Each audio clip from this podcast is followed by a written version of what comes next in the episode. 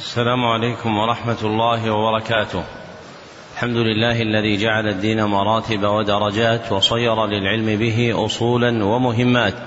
وأشهد أن لا إله إلا الله حقا وأشهد أن محمدا عبده ورسوله صدقا. اللهم صل على محمد وعلى آل محمد كما صليت على إبراهيم وعلى آل إبراهيم إنك حميد مجيد اللهم بارك على محمد وعلى آل محمد كما باركت على إبراهيم وعلى آل إبراهيم إنك حميد مجيد. أما بعد فحدثني جماعة من الشيوخ وهو أول حديث سمعته منهم بإسناد كل إلى سفيان بن عيينة عن عمرو بن دينار عن أبي قابوس مولى عبد الله بن عمرو عن عبد الله بن عمرو بن العاص رضي الله عنهما قال قال رسول الله صلى الله عليه وسلم الراحمون يرحمهم الرحمن ارحموا من في الأرض يرحمكم من في السماء.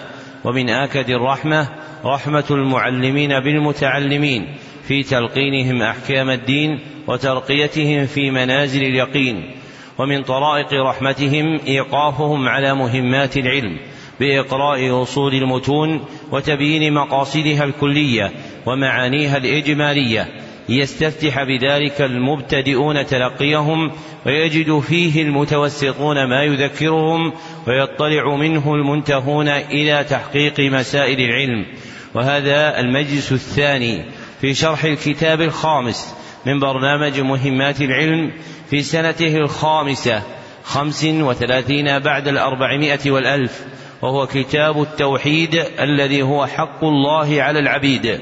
لإمام الدعوة الإصلاحية في جزيرة العرب في القرن الثاني عشر الشيخ محمد بن عبد الوهاب بن سليمان التميمي رحمه الله المتوفى سنة ست بعد المئتين والألف. وقد انتهى بنا البيان إلى قوله باب تفسير التوحيد وشهادة أن لا إله إلا الله. نعم. الحمد لله رب العالمين وصلى الله وسلم على نبينا محمد وعلى آله وصحبه أجمعين. اللهم اغفر لشيخنا ولوالديه ولمشايخه وللمسلمين أجمعين. قال الإمام محمد بن عبد الوهاب رحمه الله تعالى باب تفسير التوحيد وشهادة أن لا إله إلا الله. مقصود الترجمة بيان حقيقة التوحيد. مقصود الترجمة بيان حقيقة التوحيد. بتفسيره وإيضاح معنى لا إله إلا الله. بتفسيره وإيضاح معنى لا إله إلا الله. والمراد بالتوحيد هنا توحيد العبادة والإلهية. والمراد بالتوحيد هنا توحيد العبادة والإلهية. لأنه المقصود بالذات في تصنيف الكتاب. لأنه المقصود بالذات في تصنيف الكتاب ذكره ابن قاسم العاصمي في حاشيته. ذكره ابن قاسم العاصمي في حاشيته.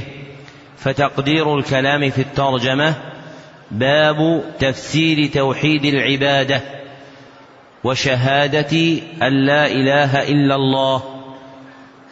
وعطف الشهادة على التوحيد من عطف الدال على المدلول وعطف الشهادة على التوحيد من عطف الدال على المدلول لأن كلمة لا إله إلا الله تدل على التوحيد لأن كلمة لا إله إلا الله تدل على التوحيد فهو مدلولها.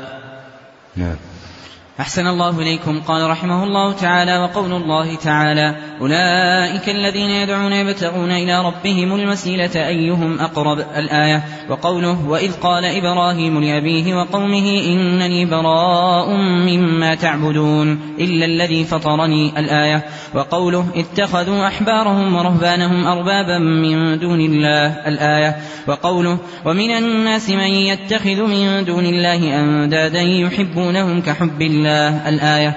وفي الصحيح عن النبي صلى الله عليه وسلم أنه قال من قال لا إله إلا الله وكفر بما يعبد من دون الله حرم ماله ودمه وحسابه على الله عز وجل وشرح هذه الترجمة ما بعدها من الأبواب.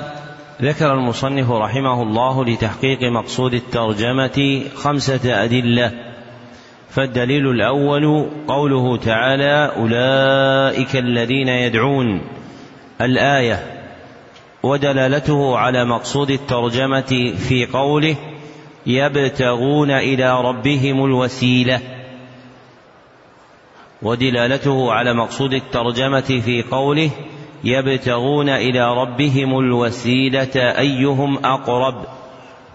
فالمعبودون من الأنبياء والملائكة والصالحين يطلبون ما يقربهم إلى الله. فالمعبودون من الأنبياء والملائكة والصالحين يطلبون ما يقربهم إلى الله فأحرى بمن يعبدهم أن يعبد الله وحده فأحرى بمن يعبدهم أن يعبد الله وحده. إذ حقيقة عبادته إفراده بالتوحيد. إذ حقيقة عبادته إفراده بالتوحيد.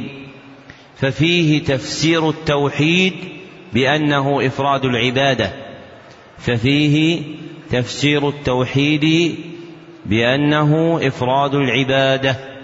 والدليل الثاني قوله تعالى وإذ قال إبراهيم لأبيه وقومه الآية.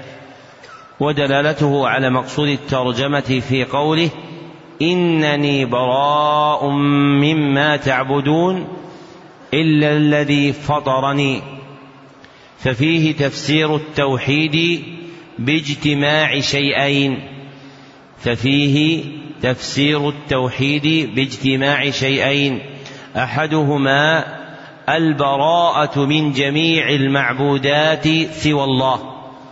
البراءة من جميع المعبودات سوى الله والآخر إفراده وحده بالعبادة والآخر إفراده وحده في العبادة لقوله إلا الذي فطرني أي فأنا أعبده لقوله إلا الذي فطرني أي فأنا أعبده والدليل الثالث قوله تعالى اتخذوا أحبارهم ورهبانهم أربابا من دون الله. الآية ودلالته على مقصود الترجمة في تتمة الآية في قوله وما امروا الا ليعبدوا الها واحدا. ودلالته على مقصود الترجمة في قوله في تتمة الآية وما امروا الا ليعبدوا الها واحدا. لا إله إلا هو سبحانه عما يشركون.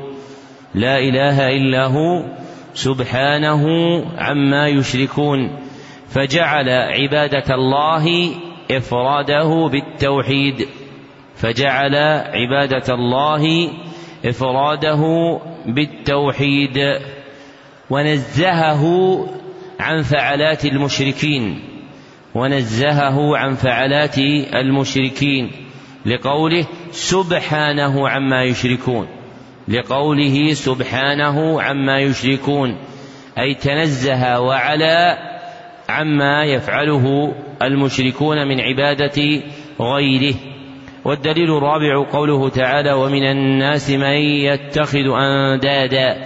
الآية ودلالته على مقصود الترجمة في قوله يحبونهم كحب الله والذين آمنوا أشد حبا لله فذكر حال المشركين وأنهم يسوون الله عز وجل مع الأنداد في المحبة وأنهم يسوون الله مع الأنداد في المحبة وذكر حال المؤمنين أنهم يوحدونه وحده بالمحبة.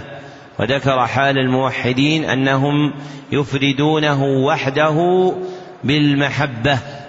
وهذه هي حقيقة العبادة. وهذه هي حقيقة العبادة. لأن أصل العبادة الأعظم ومحركها الأكبر هو محبته سبحانه وتعالى.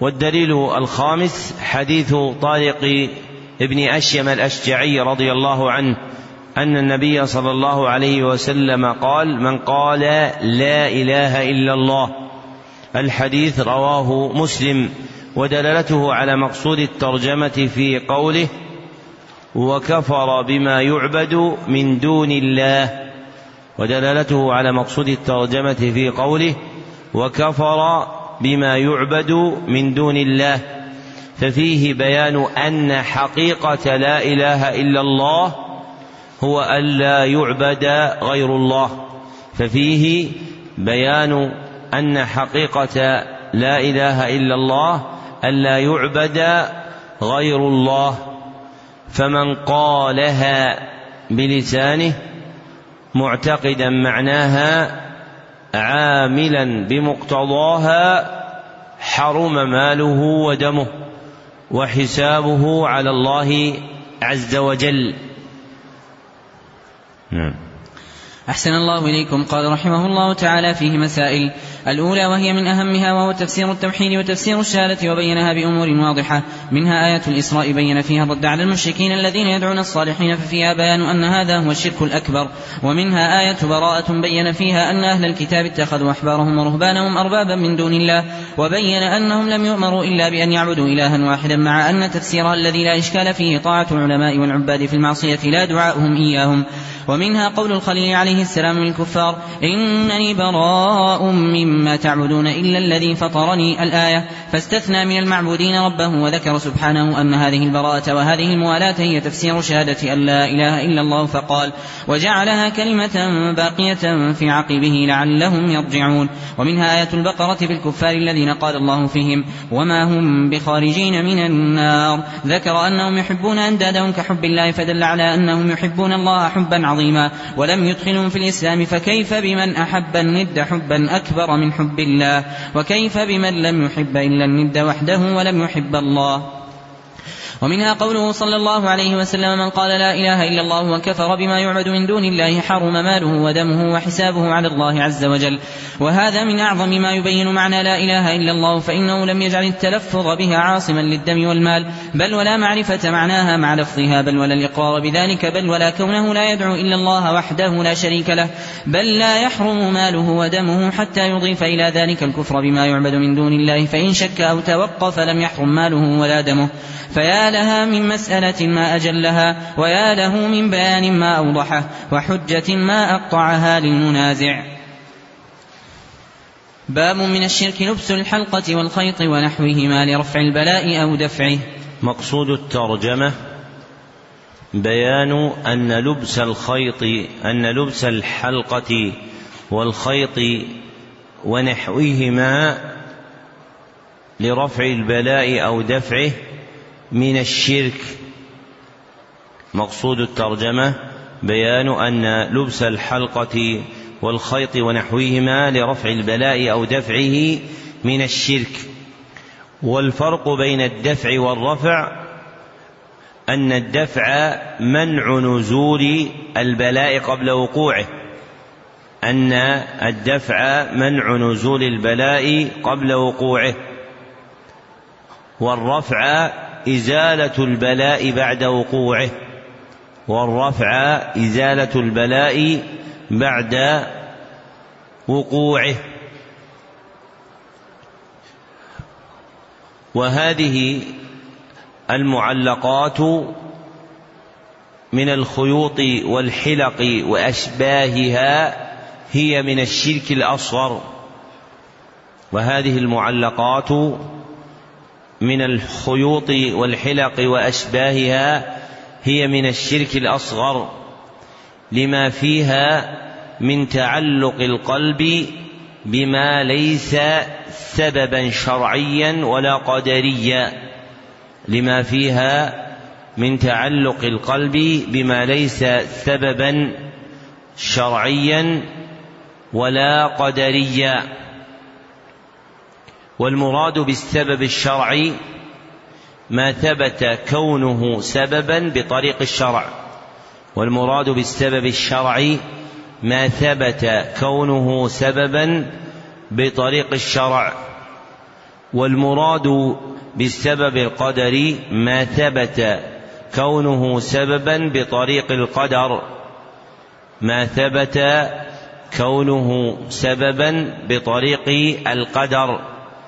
أي بما جرت عليه أحوال الناس وعرفوه منه أي بما جرت عليه أحوال الناس وعرفوه منه.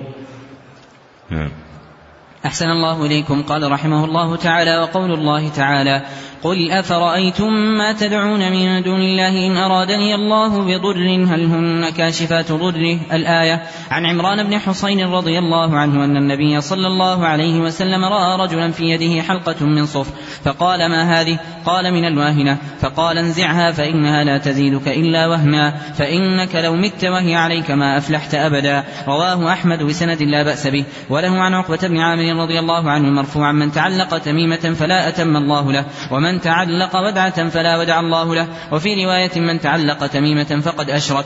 ولابن أبي حاتم عن حذيفة رضي الله عنه أنه رأى رجلا في يده خيط من الحمى فقطعه وتلا قوله وما يؤمن أكثرهم بالله إلا وهم مشركون. ذكر المصنف رحمه الله لتحقيق مقصود الترجمة خمسة أدلة. فالدليل الأول قوله تعالى قل أفرأيتم ما تدعون من دون الله؟ الآية ودلالته على مقصود الترجمة في قوله هل هن كاشفات ضره هل هن كاشفات ضره استبعادا لذلك وجزما بعدم وقوعه استبعادا لذلك وجزما بعدم وقوعه. لأنه لم يثبت كونها سببا لأنه لم يثبت كونها سببا للنفع. فمتى تعلق العبد بما ليس سببا؟ فمتى تعلق العبد بما ليس سببا؟ فقد وقع في مشابهة المشركين. فمتى تعلق العبد بما ليس سببا فقد وقع في مشابهة المشركين في دعوتهم الأصنام التي لا تكشف ضرهم. في دعوتهم الأصنام التي لا تكشف ضرهم. فيكون واقعا في الشرك. فيكون واقعا في الشرك. والدليل الثاني حديث عمران بن حسين رضي الله عنه أن النبي صلى الله عليه وسلم رأى رجلا في يده حلقة من صفر. الحديث رواه أحمد بهذا اللفظ ورواه ابن ماجه مختصرا وإسناده ضعيف. ودلالته على مقصود الترجمة في قوله صلى الله عليه وسلم فإنك لو مت ما أفلحت أبدا.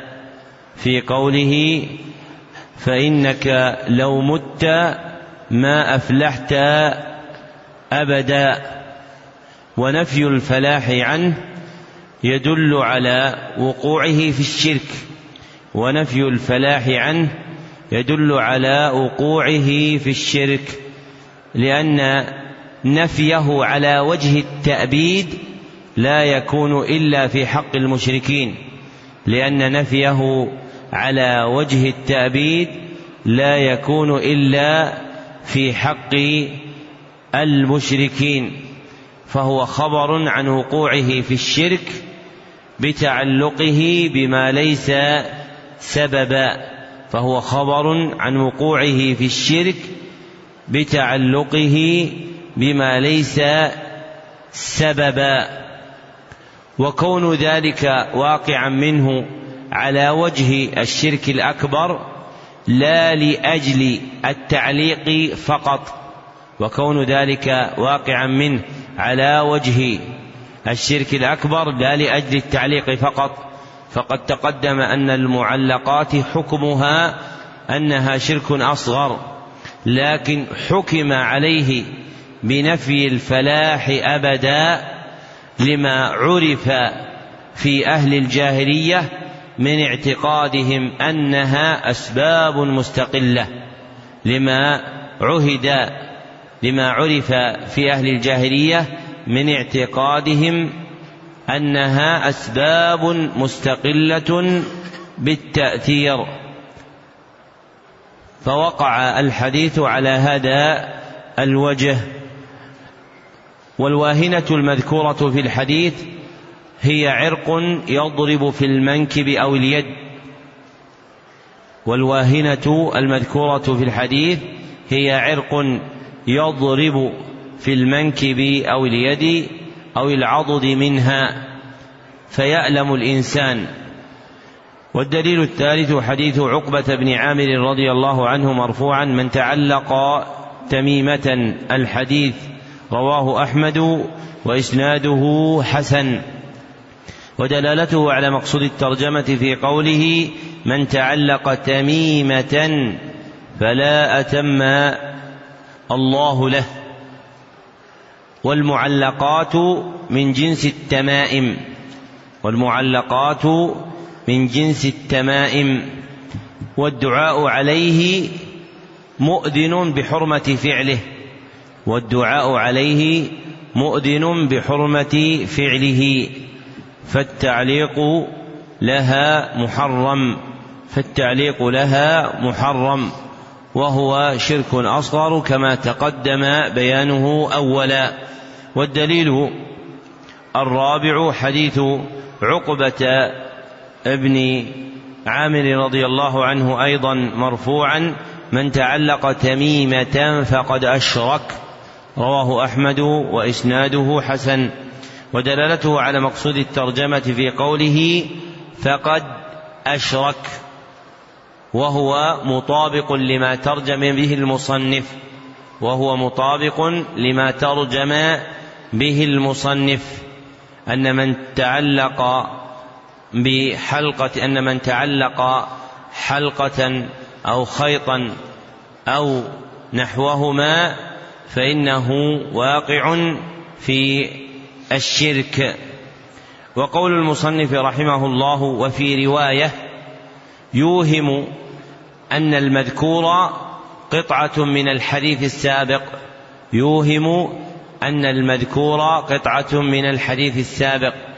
لأن الجاري في عرف المحدثين عند قولهم وفي رواية لأن الجاري في عرف المحدثين عند قولهم وفي رواية أن ما بعدها ملحق بما قبلها. أن ما بعدها ملحق بما بعدها.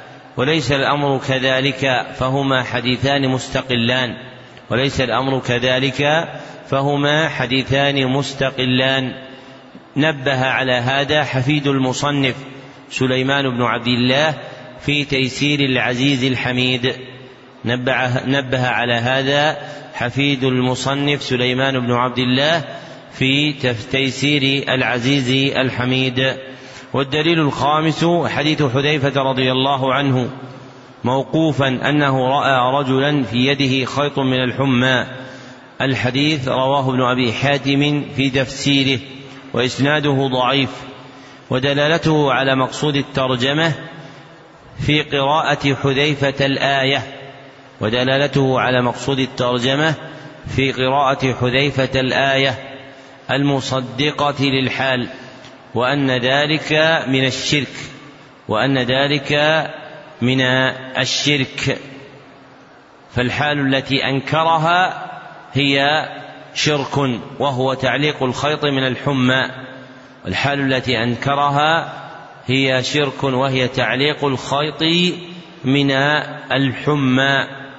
فتلخص مما تقدم أن الأصل فيما يتخذ من التعاليق كالحلق والخيوط وأشباهها أنه شرك أصغر لا يخرج به العبد من الملة إلا أن يعتقد استقلاله بالتأثير فيكون حينئذ مخرجا له من الملة لكن هذا ليس حكما على التعليق نفسه بل حكم على إرادة المعلق أنه اعتقد أن ذلك المعلق مستقل بالتأثير والأشياء يحكم عليها بالنظر إلى أصولها فأصل التعاليق أنها شرك أصغر لما فيها من تعلق القلب وتوجهه إلى سبب لم يأذن به الله ولا عرف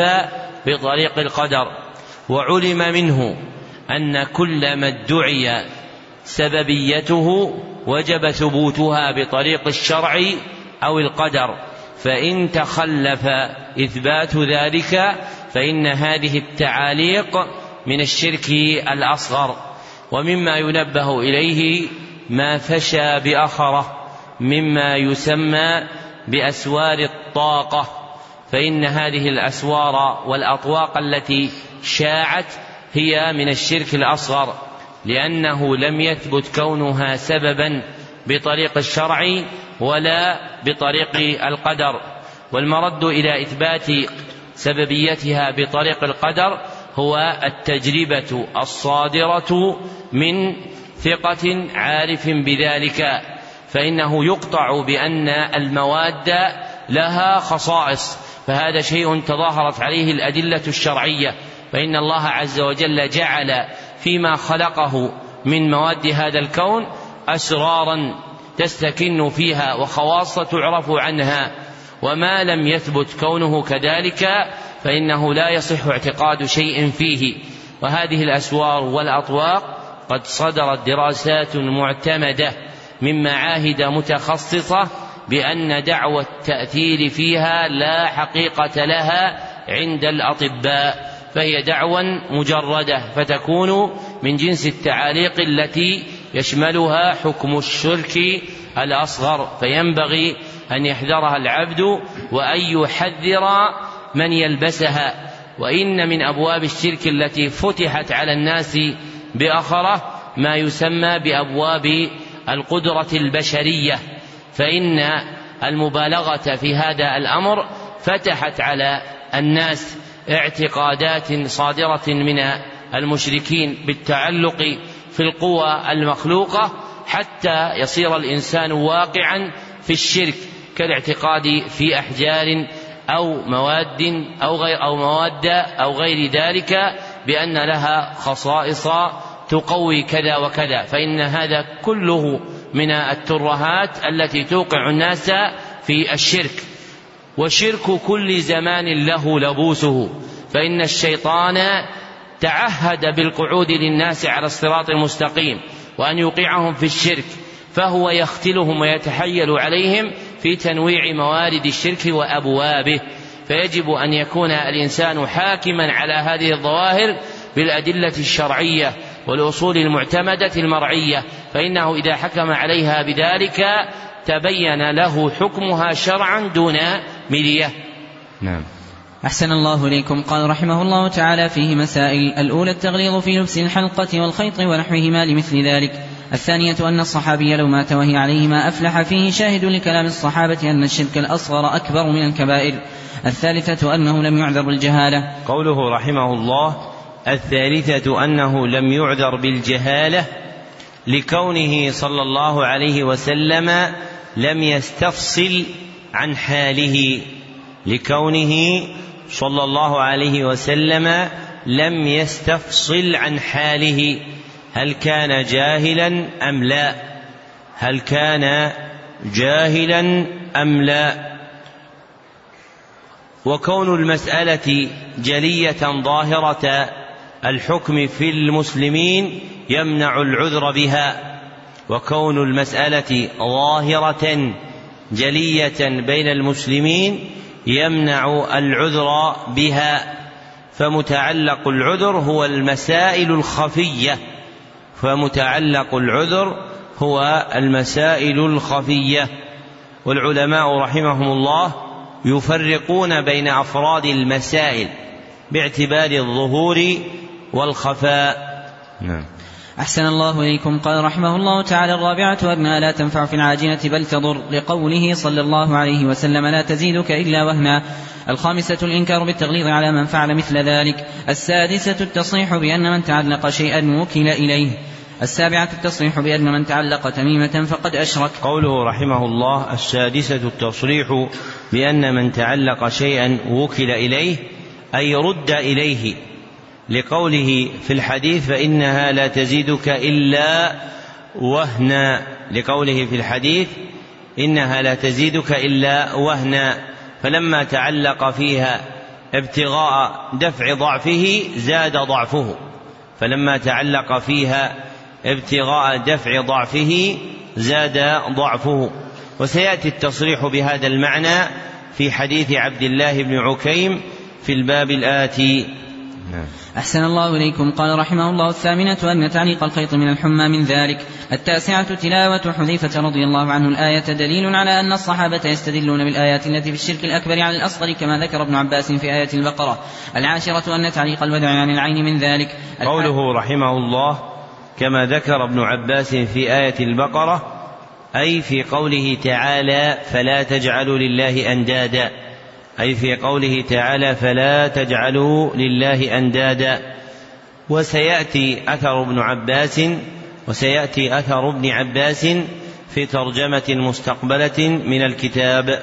نعم. أحسن الله إليكم. قال الحادية عشرة الدعاء على من تعلق تميمة أن الله لا يتم له ومن تعلق ودعة فلا ودع الله له أي ترك الله له. باب ما جاء في الرقى والتمائم. مقصود الترجمة بيان حكم الرقى والتمائم. بيان حكم الرقى والتمائم. وأطلق المصنف الحكم ولم يصرح به تشويقا إلى طلب معرفته. وأطلق المصنف وأبهم المصنف الحكم وأبهم المصنف الحكم ولم يصرح به تشويقا إلى معرفته بما يذكر من أدلة الباب والرقى جمع رقية وهي العوذة التي يعوذ بها من الكلام والرقى جمع رقية وهي العوذة التي يعوذ بها من الكلام والعوذة ما تطلب به الاستعاذة والعوذة ما تطلب به الاستعاذة وهي الالتجاء والاعتصام.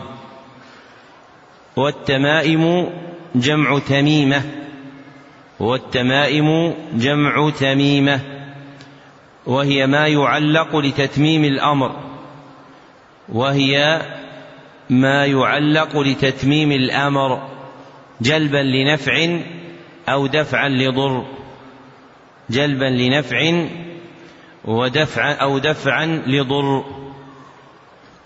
والفرق بينهما والفرق بينهما أن الرقى عوذة ملفوظة ينفث بها. أن الرقى عوذة منفوثة يرقى بها. عودة ملفوظة يرقى بها. وأن التميمة عوذة مكتوبة تعلق وأن التميمة عوذة مكتوبة تعلق. فالأصل في الرقية أنها تكون ملفوظة تقال باللسان وقد يصاحبها النفث وقد لا يصاحبها النفث. فأصل العوذة رقية ملفوظة يرقى بها وأما التميمة فالأصل فيها أنها عوذة مكتوبة تعلق غالبا وقد لا تعلق فربما وضعت وضعا دون تعليق لكن الأصل فيها هو التعليق. نعم. أحسن الله إليكم. قال رحمه الله تعالى في الصحيح عن أبي بشير الأنصاري رضي الله عنه أنه كان مع النبي صلى الله عليه وسلم في بعض أسفاره فأرسل رسولا ألا يبقين في رقبة بعير قلادة من وتر أو قال قلادة إلا قطعت. وعن ابن مسعود رضي الله عنه أنه قال سمعت رسول الله صلى الله عليه وسلم يقول إن الرقى والتمائم والتولة شرك. رواه أحمد وأبو داود. وعن عبد الله بن عكيم مرفوعا من تعلق شيئا وكل إليه رواه أحمد والترمذي.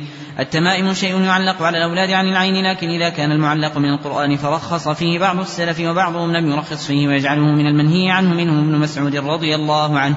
والرقى هي التي تسمى العزائم وخص منها الدليل ما خلا من الشرك فقد رخص فيه رسول الله صلى الله عليه وسلم من العين والحمى.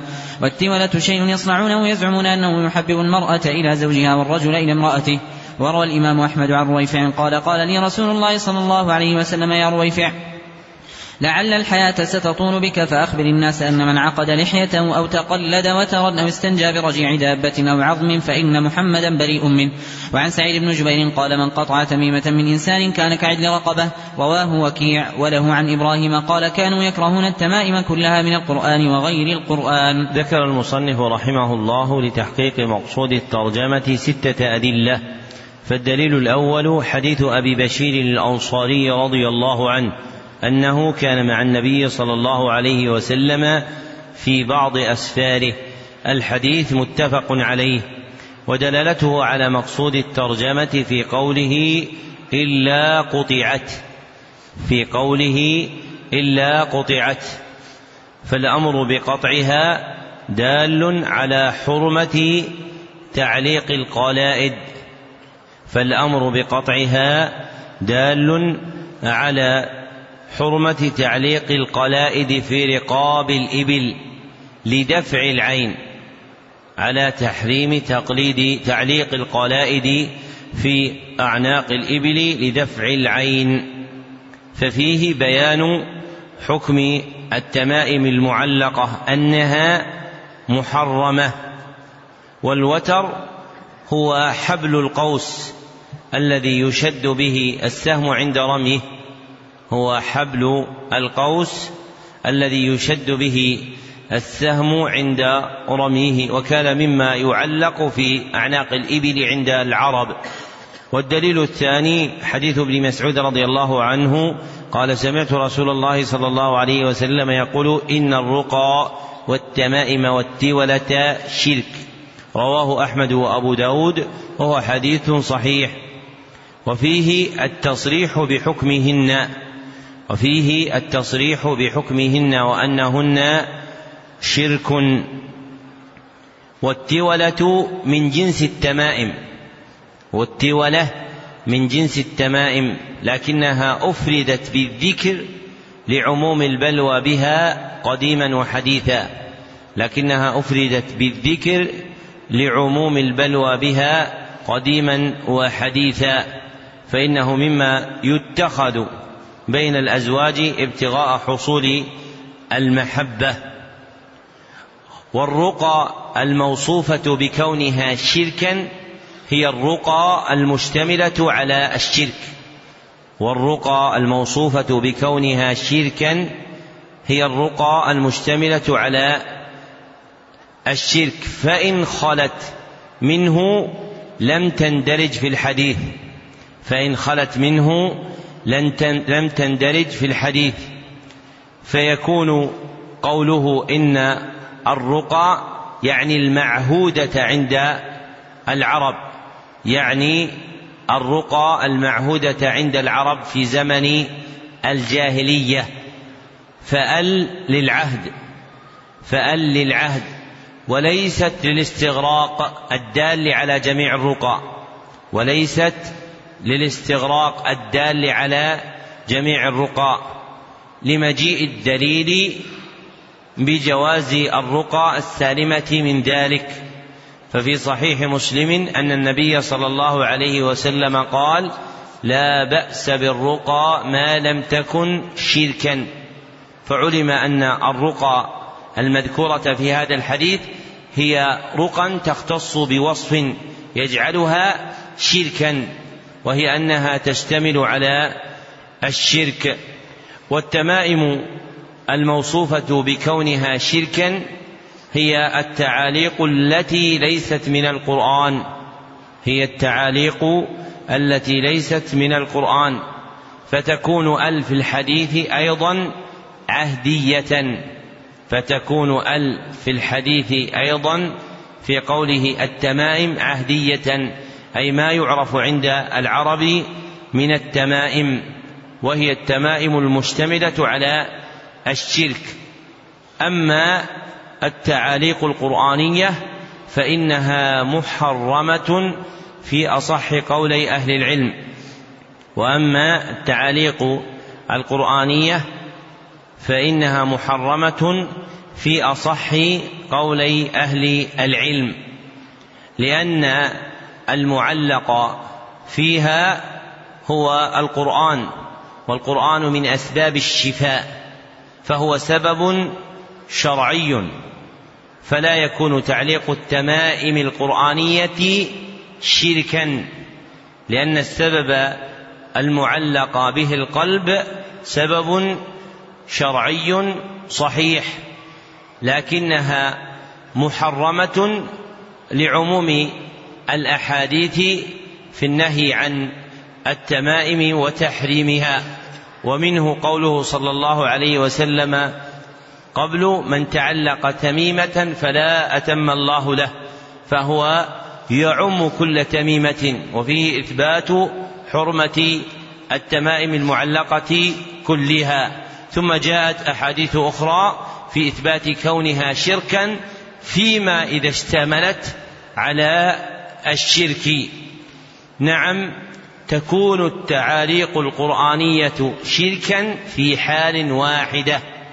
تكون التعاليق القرآنية شركا في حال واحدة. وهو إذا توجه قلب معلقها إلى التعليق دون المعلق. وهو إذا توجه قلب معلقها إلى التعليق دون المعلق صرح به شيخنا ابن باز وهو من دقائق إفاداته رحمه الله. صرح به شيخنا ابن باز وهو من دقائق إفاداته رحمه الله. فتلخص مما سبق أن التعاليق حكمها أنها شرك أصغر إلا إذا كان المعلق قرآنا. فإنها محرمة ما لم يكن توجه القلب إلى التعليق أي إلى صورة التعليق دون المعلق فيه وهو القرآن. وهذا أمر واقع من كثير من الناس الذين يتعلقون التمائم القرآنية فإنهم لا ينظرون إلى المعلق وهو القرآن ابتغاء التداوي به بل ينظرون إلى صورة التعليق. فتتعلق قلوبهم بوجوده فعندئذ يقعون في الشرك لوجود معناه وهو تعلق القلب بما ليس سببا شرعيا ولا قدريا وهو مجرد الصورة الظاهرة للتمائم. وبه يعلم أن الرقى تنقسم إلى قسمين. وبه يعلم أن الرقى تنقسم إلى قسمين أحدهما الرقى الشرعية وهي الرقى السالمة من الشرك وهي الرقى السالمة من الشرك والآخر الرقى الشركية وهي الرقى المشتملة على الشرك وهي الرقى المشتملة على الشرك. ويعلم أيضا أن التمائم تنقسم إلى قسمين. ويعلم أيضا أن التمائم تنقسم إلى قسمين. أحدهما التمائم الشركية وهي المشتملة على الشرك. والآخر التمائم المحرمة وهي التعاليق التي لا تشتمل على الشرك. وهي التعاليق التي لا تشتمل على الشرك. كالتعاليق القرآنية كالتعاليق القرآنية. والدليل الثالث حديث عبد الله بن عكيم رضي الله عنه أن النبي صلى الله عليه وسلم قال من تعلق شيئا وكل إليه رواه أحمد والترمذي وإسناده حسن. ودلالته على مقصود الترجمة في قوله وكل إليه أي رد إليه أي رد إليه وهذا مؤذن بحرمته وهذا مؤذن بحرمته لأن الله عز وجل تخلى عنه ورده إلى ما تعلقه لأن الله عز وجل تخلى عنه ورده إلى ما تعلقه فصار ما تعلقه وكيلا عليه في تحصيل مطلوبه. ولا سبيل إلى ذلك. والدليل الرابع حديث رويفع رضي الله عنه قال قال لي رسول الله صلى الله عليه وسلم يا رويفع الحديث رواه أحمد كما عزاه إليه المصنف وهو عند أبي داود والنسائي بإسناد صحيح والعزو إليهما أولى. ودلالته على مقصود الترجمة في قوله أو تقلد وترا مع قوله فإن محمدا صلى الله عليه وسلم بريء منه. فبراءة النبي صلى الله عليه وسلم من الفاعل دالة على حرمة فعله. فبراءة النبي صلى الله عليه وسلم من الفاعل دالة على حرمة فعله. وهو تقلد الوتر ابتغاء دفع العين. وهو تقلد الوتر ابتغاء دفع العين فيكون محرما. والدليل الخامس حديث سعيد بن جبير من كلامه وهو أحد التابعين من قطع تميمة من إنسان. الحديث رواه وكيع ابن الجراح في جامعه وابن أبي شيبة في مصنفه بإسناد ضعيف. ودلالته على مقصود الترجمة في قوله كعدل رقبة أي يساوي اعتاق الرقبة أي يساوي اعتاق الرقبة وجعله كذلك لما فيه من تحرير القلب من رق الشرك وجعله كذلك لما فيه من تحرير القلب من رق الشرك كما تحرر الرقبة من رق الملك لمخلوق كما تحرر الرقبة من رق الملك لمخلوق. وعد هذا الأثر دليلا على قول من يقول إن أقوال التابعين التي لا تقال من قبل الرأي تكون من جنس المرفوع أيضا. وعد هذا الأثر دليلا على قول من يقول إن أقوال التابعين التي لا تقال من قبل الرأي تصير مرفوعة أيضا والأظهر أن ذلك يختص بأقوال الصحابة والأظهر أن ذلك يختص بأقوال الصحابة. إذا قالوا شيئا لا يقال من قبل الرأي حكم له بالرفع. والدليل السادس حديث إبراهيم النخعي قال كانوا يكرهون التمائم كلها الحديث رواه ابن أبي شيبة. وإسناده صحيح. وإبراهيم هو ابن يزيد النخعي. وإبراهيم هو ابن يزيد النخعي. وقوله كانوا يريد أصحاب ابن مسعود. وقوله كانوا يريد أصحاب ابن مسعود من مشيخة أهل الكوفة. من مشيخة أهل الكوفة. كعلقمة ومسروق وعبد الرحمن ابن يزيد وغيرهم من كبراء فقهاء أهل الكوفة الآخذين عن عبد الله بن مسعود. وكان لإبراهيم النخعي عناية بنقل أحوالهم فهو يخبر عنهم بمثل هذا فتارة يقول كانوا يقولون وتارة يقول كانوا يفعلون وتارة يقول كانوا يرون وتارة يقول يقول كانوا يكرهون.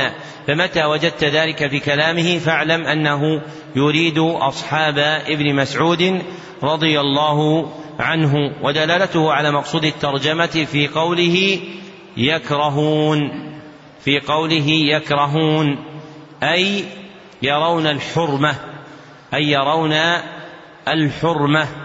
لأن الكراهة في عرف المتقدمين للتحريم. لأن الكراهة في عرف المتقدمين للتحريم.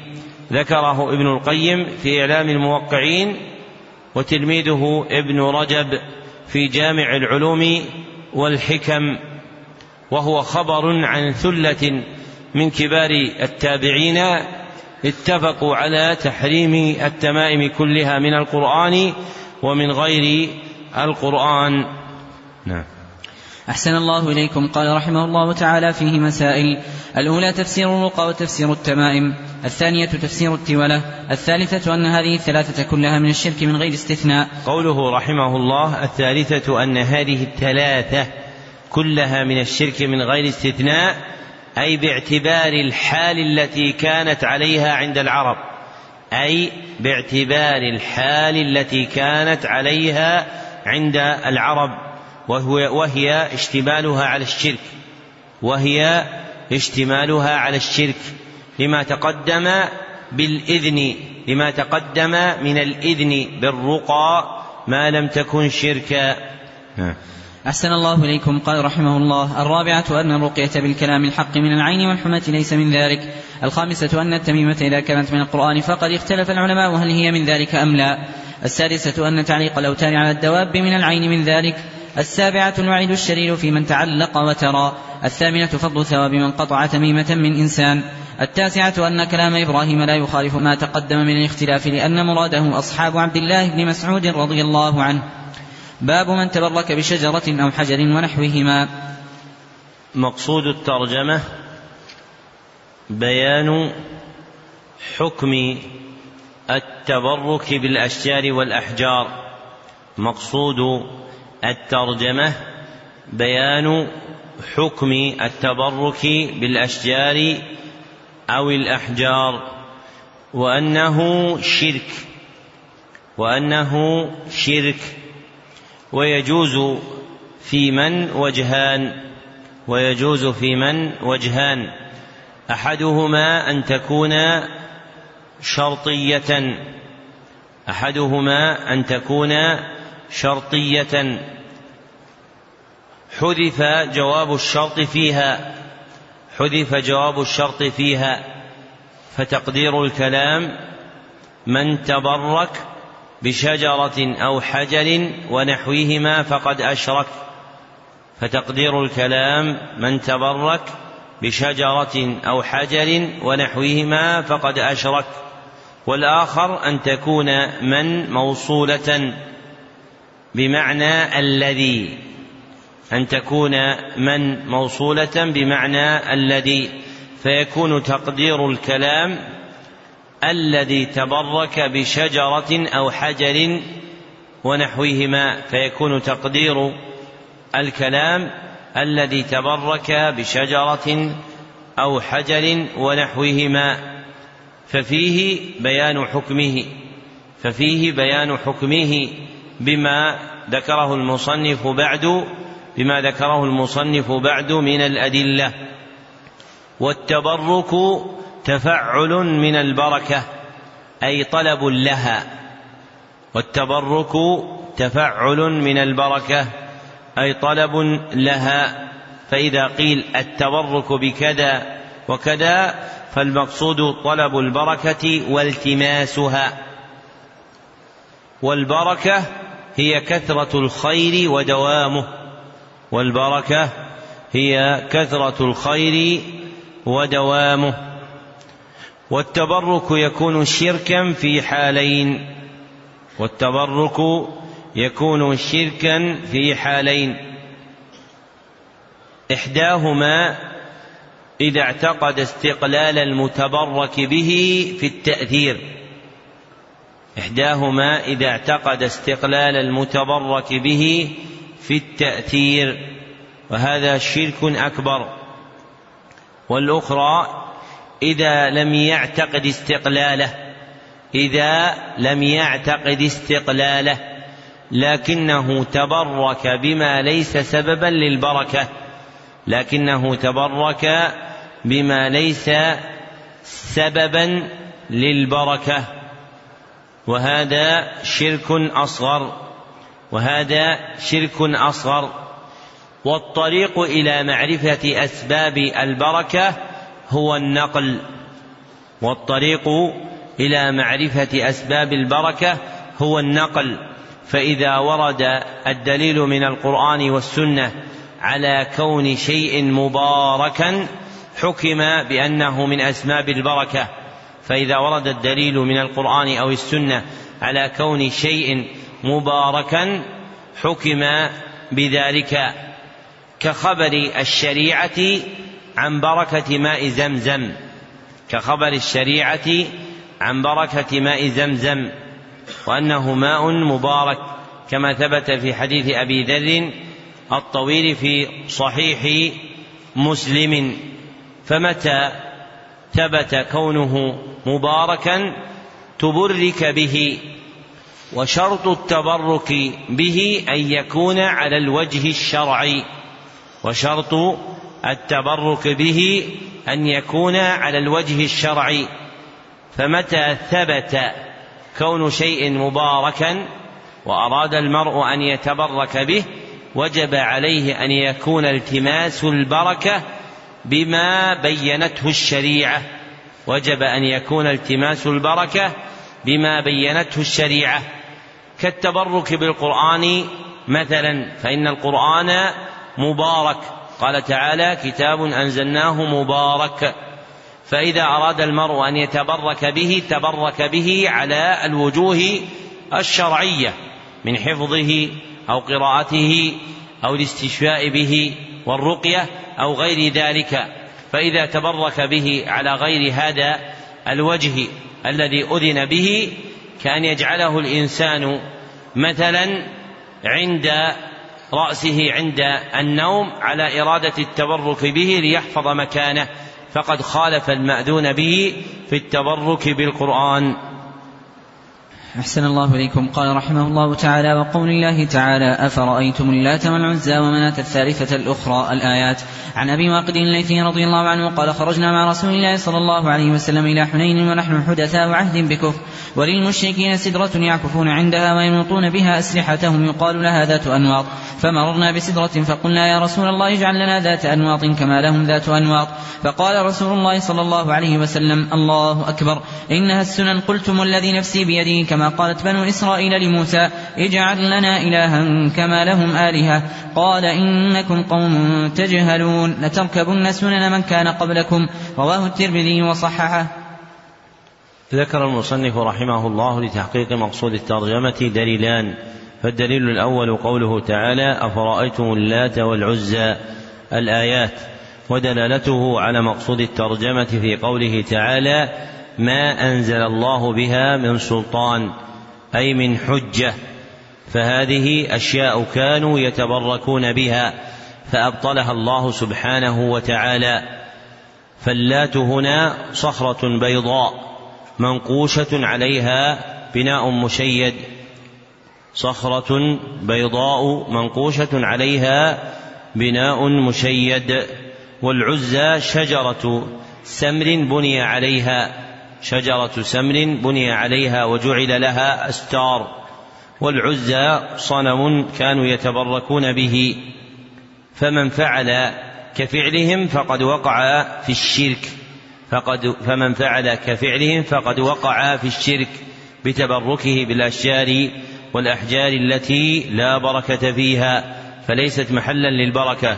والدليل الثاني حديث ذات أنواط رواه الترمذي وإسناده صحيح. ودلالته على مقصود الترجمة في قوله قلتم والذي نفسي بيده كما قالت بنو إسرائيل لموسى اجعل لنا إلها كما لهم آلهة قال إنكم قوم تجهلون. وهم طلبوا التبرك بشجرة وهو نوع تأليه لها. وهم طلبوا التبرك بشجرة وهو نوع تأليه لها. فقرأ النبي صلى الله عليه وسلم الآية تصديقا لحالهم. فقرأ النبي صلى الله عليه وسلم الآية تصديقا لحالهم أنهم طلبوا أمرا من أمور الشرك. وقوله في الحديث ينوطون بها أي يعلقون أسلحتهم بها رجاء بركتها. أي يعلقون أسلحتهم بها رجاء بركتها. فتسري تلك البركة في الأسلحة فتكون قوية حديدة سديدة. نعم. أحسن الله إليكم. قال رحمه الله تعالى فيه مسائل. الأولى تفسير آية النجم. الثانية معرفة صورة الأمر الذي طلبوا. الثالثة كونهم لم يفعلوا. الرابعة كونهم قصدوا التقرب إلى الله بذلك لظنهم أنه يحبه. الخامسة أنهم إذا جهلوا هذا فغيرهم أولى بالجهل. السادسة أن لهم من الحسنات والوعد بالمغفرة ما ليس لغيرهم. السابعة أن النبي صلى الله عليه وسلم لم يعذرهم بل رد عليهم بقوله الله أكبر. إن السنن لتتبعن سنن من كان قبلكم. فغلظ الأمر بهذه الثلاث. الثامنة الأمر الكبير وهو المقصود أنه أخبر أن طلبهم كطلب بني إسرائيل. التاسعة أن نفي هذا من معنى لا إله إلا الله مع دقته وخفائه على أولئك. قوله رحمه الله التاسعة أن نفي هذا من معنى لا إله إلا الله أي نفي اعتقاد البركة فيما ليس محلا لها. أي نفي اعتقاد البركة فيما ليس محلا لها من الأشجار والأحجار. هو من معنى لا إله إلا الله. نعم. أحسن الله إليكم. قال رحمه الله العاشرة أنه حلف على الفتيا وهو لا يحلف إلا لمصلحة. الحادية عشرة أن الشرك فيه أكبر وأصغر لأنهم لم يرتدوا بذلك. الثانية عشرة قولهم ونحن حدثاء عهد بكفر فيه أن غيرهم لا يجهل ذلك.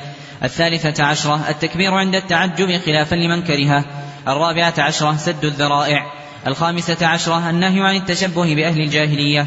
السادسة عشرة الغضب عند التعليم السابعة عشرة القاعدة الكلية لقوله صلى الله عليه وسلم إنها السنن الثامنة عشرة أن هذا علم من أعلام النبوة لكونه وقع كما أخبر التاسعة عشرة أن كل ما ذم الله به اليهود والنصارى في القرآن أنه لنا العشرون أنه متقرر عندهم أن العبادات مبناها على الأمر فصار فيها التنبيه على مسائل القبر. أما من ربك فواضح وأما من نبيك فمن إخباره بأنباء الغيب وأما ما دينك فمن قولهم اجعل لنا إلها إلى آخره.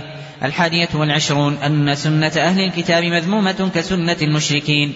الثانية والعشرون أن المنتقل من الباطل الذي اعتاده قلبه لا يأمن أن يكون في قلبه بقية من تلك العادة لقوله ونحن حدثاء عهد بكفر. قوله رحمه الله العشرون أنه متقرر عندهم أي ثابت عندهم أن العبادات مبناها على الأمر أي أمره صلى الله عليه وسلم. لأنهم لم يبتدئوا العبادة بل سألوا النبي صلى الله عليه وسلم لأنهم لم يبتدئوا العبادة بل سألوا النبي صلى الله عليه وسلم فقوله فصار فيه التنبيه على مسائل القبر أما من ربك فواضح لأنهم لم يسألوا النبي صلى الله عليه وسلم ربا لهم فهم يعرفون ربهم لكنهم سألوا ما يتبركون به رجاء حلول البركة بما يفيضه الله سبحانه وتعالى على تلك الشجرة كما كانت العرب تعتقد. وقوله وأما من نبيك فمن إخباره بأنباء الغيب يعني عن قصة موسى وبني إسرائيل فإنها غيب سابق والمخبر بها يكون نبيا فعلم أنه صلى الله عليه وسلم نبي. وقوله وأما ما دينك فمن قولهم اجعل لنا الها لأن الرسول يبلغ الدين ويأمر به. فهم سألوه ما يجعلونه دينا. فهم سألوه ما يجعلونه دينا. أي طلبوا منه كيفية عبادة يتقربون بها إلى الله. أي كيفية عبادة يتقربون بها إلى الله. وكيفية العبادة هي الدين. وكيفية العبادة هي الدين. وهذا آخر هذا المجلس ونستكمل بقيته بعد صلاة العشاء بإذن الله. الحمد لله رب العالمين وصلى الله وسلم على عبده ورسوله محمد وآله وصحبه.